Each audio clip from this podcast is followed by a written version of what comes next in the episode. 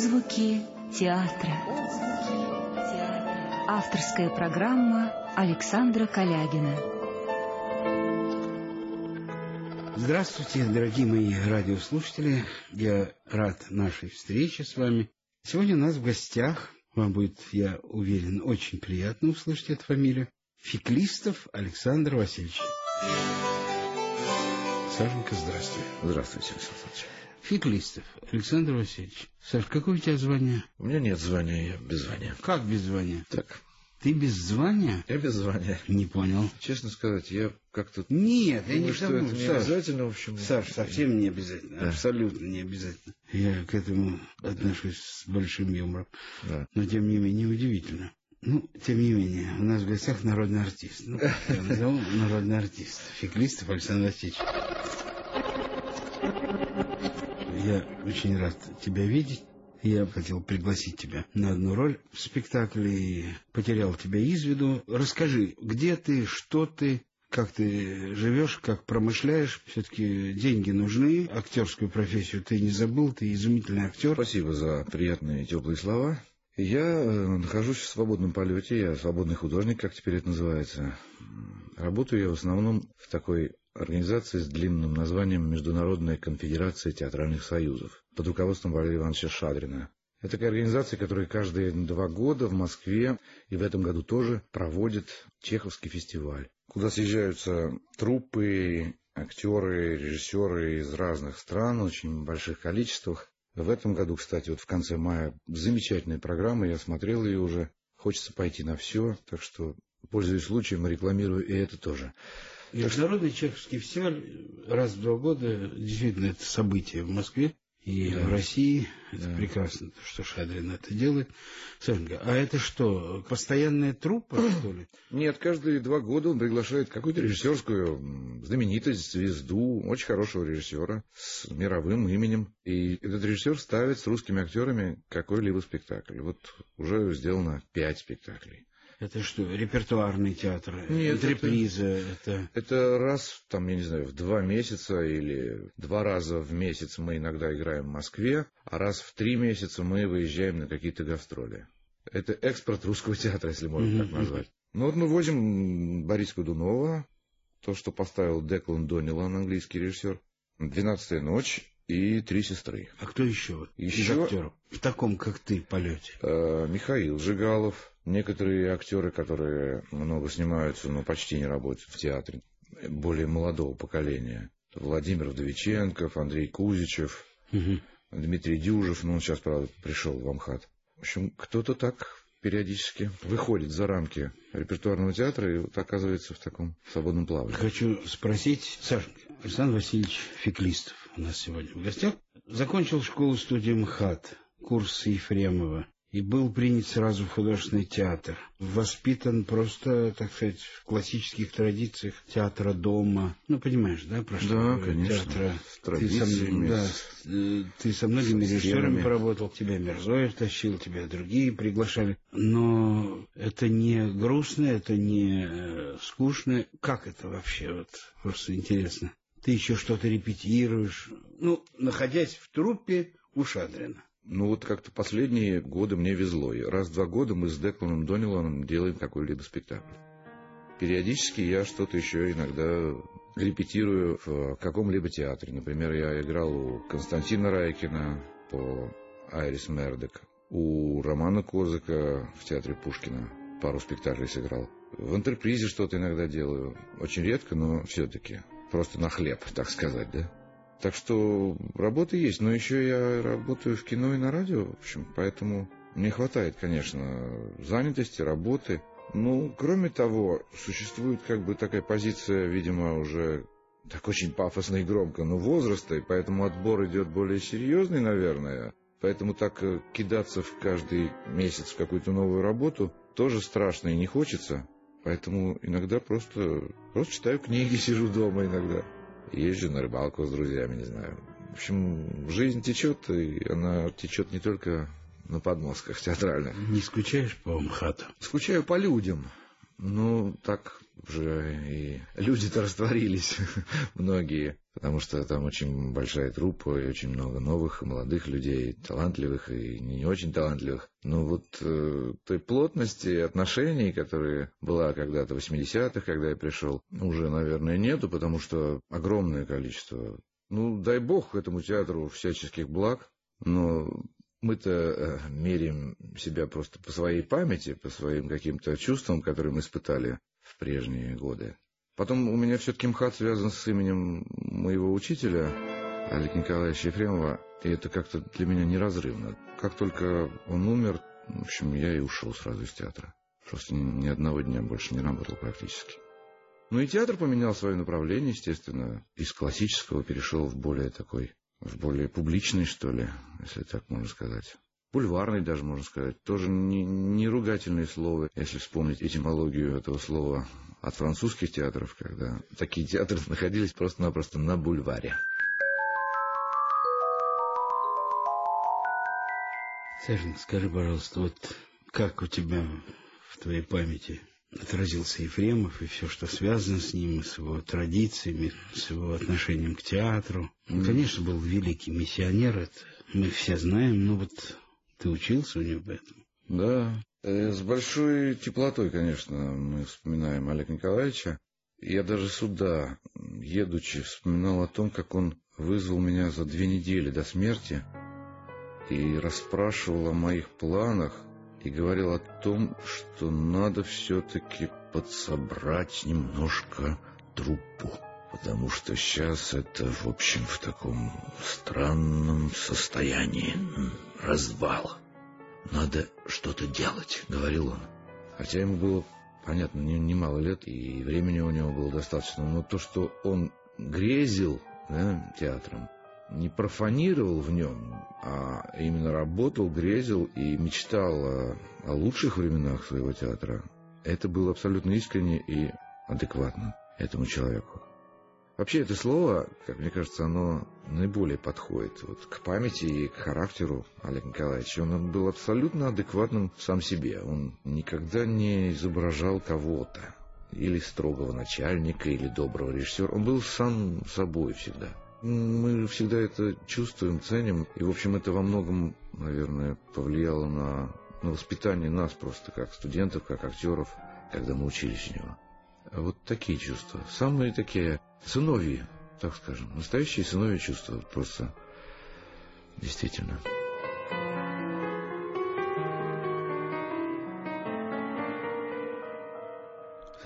Мы с тобой пережили э, в художественном театре золотой век, как мне кажется. А я вам скажу, Александр Александрович, когда я пришел в Амхат, мы пришли в 82 году вместе с э, Бруснейкиным, Козаком, Витюком, очень трудно же было работать. Я три года членами своими пошевелить не мог, потому что рядом находились Андрей Алексеевич Попов, да, да, да, Борисов, да. Смоктуновский, да, да, Евстигнеев. Да. Ну, можно перечислять бесконечно. Это было так трудно.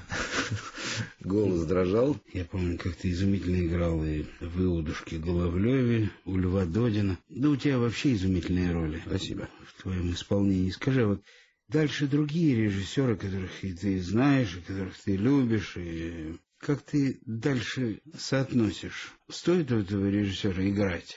Или не стоит? Ну, в общем, я смотрю, конечно, прежде всего на материал, на пьесу, которую предлагает режиссер. И, как все, мы просто беседую с ним, что он от этого хочет. Если он задумывается о людях, которые населяют эту историю, о том, что они переживают, о том, куда они придут, то мне этого уже достаточно. А что касается самого языка театра, то действительно я попробовал и того, и сего. Ты же все можешь играть. И самых авангардных режиссеров, и почти без слов я играл в спектакле. Мне это интересно. Я в этом смысле, конечно, спортсмен, может быть, даже чересчур. Но, бог его знает, все-таки я после того, как отучился у Ефремова, я еще учился у других замечательных совершенно режиссеров. И в кино мне встречались такие большие личности, и в театре вот в частности, Деглан Донилан, Питер Штайн. Это огромные школы, это новые какие-то ступеньки внутренние такие. К сожалению, нам негде их постичь, кроме как вот у режиссеров в новых спектаклях. Сань, а что тебе дает повод все-таки вот так э, по-человечески относиться в этой профессии к своим ролям? Дом, семья, отдых, книги, что? Да как-то все вместе. Что больше? Что больше? Я работаю же ведь со многими разными людьми. Вот люди, которых я встречаю, это как-то остается в памяти. Я потом пересказываю эти встречи друзьям. Это как-то заползают все эти характеры, которые я встречаю. Я потом это, в общем, и использую, естественно, как все мы. Потом я все-таки как-то пытаюсь читать, почитываю книжечки, да. Авангард Леонтьев, Михаил Жигалов. У нас такая есть активная группа, которая, если мы за границей, обязательно посещаем какие-то музеи. То есть у нас такой культурологические э, тренинги, они существуют. Так что по-человечески, ну, Сан Саныч, тут э, трудно сказать. Все-таки действительно у каждого из нас есть семьи. Я не знаю, у меня две собаки еще, кроме всего. Невозможно не научиться жить со своим характером вот в таких обстоятельствах, если можно так сказать. А все равно приходится как-то иногда учиться у жизни, постигать ее и быть выше, умнее, философски относиться к этому. Так, а что тебе кажется, вот сейчас достает или не достает актерам? Не в качестве брюзжания, не в качестве такого нытья, что ли, но вот ты же смотришь на молодых, ходишь на спектакль. Ты ходишь вообще? Да, хожу. Другие? Хожу. Смотришь, да? Да, Последнее что ты видел? Последнее я видел «Белые ночи». Дипломный спектакль на курсе Козака и Брусникина в постановке угу. Маши Брусникиной. Так. Это четыре молодых человека разыгрывают Федора Михайловича Достоевского на пустой сцене практически. Это изумительный спектакль. Изумительный. Вот, пожалуйста, можем об этом поговорить как о примере. Что тебе достает или не достает в молодых, с которыми ты общаешься на сцене? Что твой опыт? Какой голод ты ощущаешь? Вот, эх, не достает в нем чего? Или все нормально? Да нет, я думаю, что, в общем, если нас заражает режиссер, даже не идея его, и не решение, а если заражает он сам, то, как он хочет это воплотить, то, как он зажегся от самой темы, от самих чувств, которые присутствуют у героев, тогда уже забываешь о том, в каком ты возрасте, в каком ты поколении, правильно ты играешь или неправильно, все равно кидаемся в какой-то момент в омут в этот и отдаемся. Поэтому в этот момент я не замечаю никаких молодых, не молодых, это все уходит как-то. А когда я вижу, как работают мои коллеги на сцене, будучи зрителем, это я замечаю как раз. Иногда замечаю лень в артистах старшего поколения, а иногда, естественно, замечаю такой пофигизм у молодого поколения, если уж так говорить о брюзжании, да? Но в лучших э, работах, которые все-таки попадаются, в общем, мы как, мы же ходим в театр для того, чтобы, ну, что-то, что-то, мы же хотим пережить это. Мы же не просто посмотреть идем или отдохнуть. Ну, я, во всяком случае. Мы же еще хотим что-то пережить.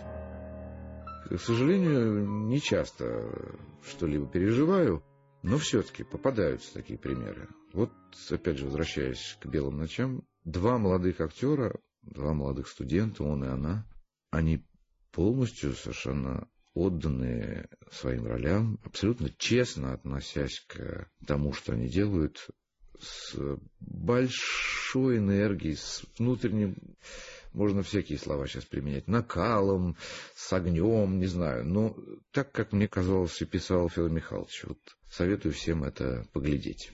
И потом такой момент очень важный, как мне кажется, мы получили все-таки в наследие от Советского Союза большие очень театры, и эти большие сцены, они немножко диктуют все-таки такая позиция немножко более громкая, более позиция сверху, более какая-то позиция нравственно-поучительная часто звучит. Это очень, как я слышу от обычной публики и сам чувствую, это немножко уже претит сегодняшнему зрителю. Хочется сказать, да, ребят, мы все это знаем, ну и что дальше?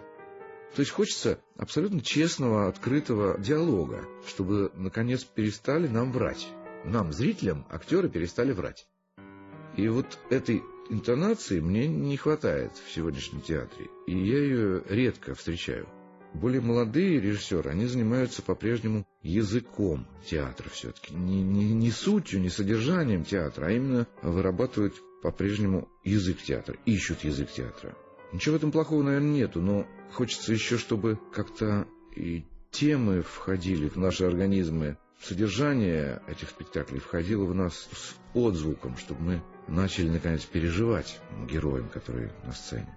Вот такой у меня монолог. Хорошо.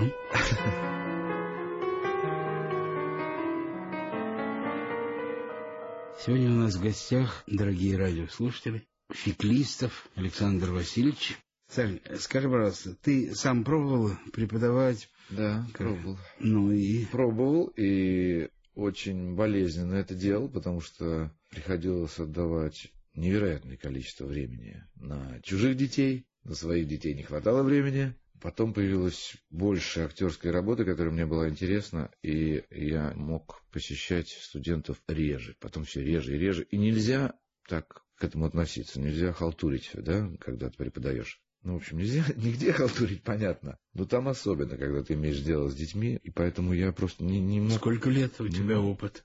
Шесть лет. О. Небольшой, но тем не менее. Нет, хороший. Хороший. И когда ты выпускаешь дипломированных студентов, и они куда-то разлетаются, а некоторые никуда не попадают, вот тут-то начинаются всякого рода мучения, вы знаете. Да. Саш, ты не из актерской семьи? Нет, нет, совсем. Ну, расскажи хоть. Ну, отец у меня военный. Ну, мамы и папы уже нету живых, но тем не менее, они после войны встретились теперь уже, можно сказать, в чужой стране, в городе Клайпеда. Отец, как солдат, помогал на хлебном комбинате, а мама работала на текстильной фабрике. И вот он заметил ее где-то за забором и перекидывал ей туда хлебушек. Таким образом, просто помогал выживать в то время. Вот, а потом они уехали в город Ленинград, где отец учился в Академии связи, и там, собственно, я и родился. Ты один в семье? Нет, еще старший брат у меня, который тоже не имеет отношения к театру. Он занимается программированием. А ты как сам с компьютером? Я с компьютером... С интернетом? Не на «ты», но, во всяком случае, так. Отвечать на имейлы умею. Так, в сети походить могу немножко. Сын тебя, конечно, уже переплюнул. Главным образом младшая дочь переплюнула уже. Сын учится на военного медика, а дочь вот заканчивает школу. Они, конечно, это быстрее все хватают, естественно. Каждые пять минут я кричу, Наташа, а как мне ткнуть кнопкой в эту точку? Ой, со вздохом говорит, она как с приходит. Дорогие друзья, сегодня у нас в гостях актер, очень популярный и очень хороший и замечательный актер, феклист Александр Васильевич. Сашенька, я посмотрел твое резюме фильмов, просто диву даешься, как ты успел сняться. Это сколько примерно картин? А картин примерно 40, наверное. Вот где-то в этом 50-40, наверное. Ну, они не все по объему равные. Ну, естественно. Ну, как ты успел это все? Вспоминаю нашего замечательного коллегу Вячеслава Невинного. Говорит, неважно, где ты снимаешься, ты сыграй хорошо. Да, говорил это, он всегда. верно. Э, Вот. Я про этот принцип вспоминаю периодически. Стараюсь. Сейчас ты снимаешься? Сейчас снимаюсь в рождественской такой истории новогодней довольно молодого режиссера Димы Иосифова. Играю ангела. Вот такая у меня роль. То есть, с одной стороны, мы с Сережей Мегицко, там, доктор и таксист, но на самом деле мы ангелы. У нас есть свои люди, которых мы оберегаем, и мы их поддерживаем по жизни и пытаемся направить их на нужный путь. Саш, а у Шадрина репетируешь что-нибудь? Нет, пока нет.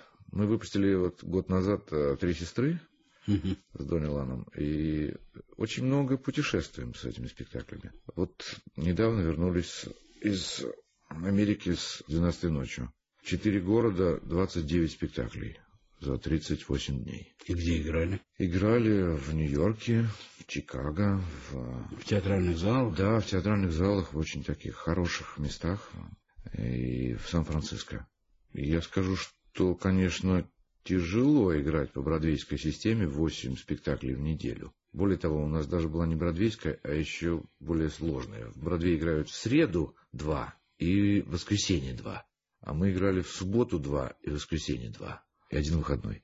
Тяжело физически, кроме всего. Очень. Очень тяжело. Но, тем не менее, как-то ничего. Трупа молодая. Я подтягиваюсь.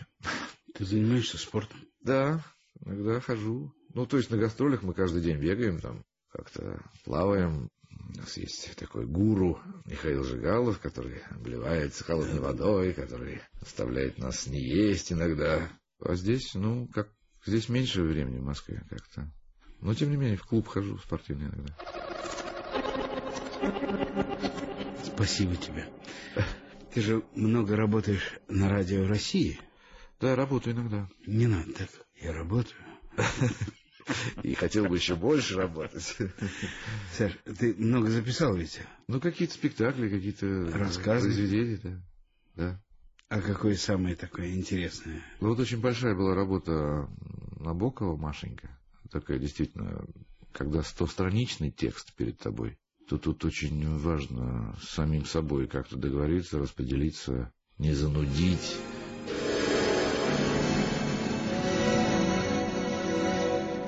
Никогда не знал, где встретит, где обгонит ее, на каком повороте дороги, в этом ли перелеске или в следующем.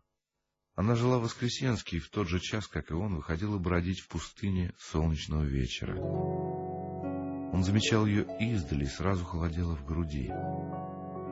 Она шла быстро, засунув руки в карманы темно-синей под цвет юбки шеветовой кофточки, надетой поверх белой блузки. И Ганин, как тихий ветер, нагоняя ее, видел только складки синей материи, которые на спине у нее слегка натягивались и переливались. Да черный шелковый бант, распахнувший крылья. Пролетая мимо, он никогда не заглядывал ей в лицо, а притворялся углубленным в езду, хотя за минуту до того, представляя себе встречу, клялся, что улыбнется ей, поздоровается. Ему казалось в эти дни, что у нее должно быть какое-нибудь необыкновенное, звучное имя. А когда узнал от того же студента, что ее зовут Машенька, вовсе не удивился, словно знал наперед. И по-новому очаровательной значительностью зазвучало для него это простенькое имя. Машенька, Машенька, Машенька, зашептал Ганин. Машенька. И набрал побольше воздуха и замер, слушая, как бьется сердце.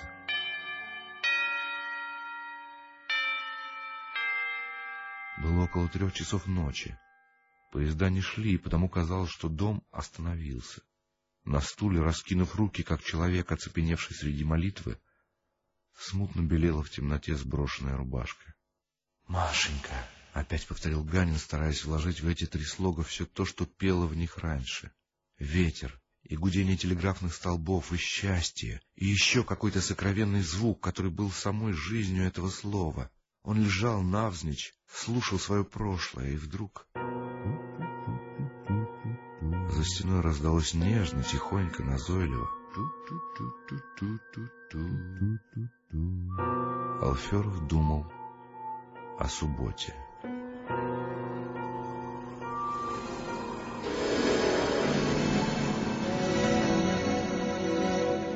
А еще что, Саша? Еще я записывал много спектаклей, просто сам участвовал, и такие довольно большие роли, там, не знаю, и самые разные. Ионеско, Носороги. Сходу так, подождите, трудно. Ну, понятно. Сегодня у нас в гостях был прекрасный человек, изумительный актер, Феклистов Александр Васильевич. Саша, я еще раз тебе сказал, я соскучился по тебе. Спасибо. Я рад тебя видеть хотя бы вот, вот так вот э, на радио. И то, что мы побеседовали, мне это тоже очень интересно было. И я думаю, вам, дорогие радиослушатели, сейчас я говорю до свидания своим радиослушателям. До свидания, дорогие радиослушатели. Спасибо, Сашка. За Спасибо. прощаемся. И мы с вами встречаемся через неделю в это же время. Всего хорошего. До свидания. Последнее слово за собой оставил. Правильно.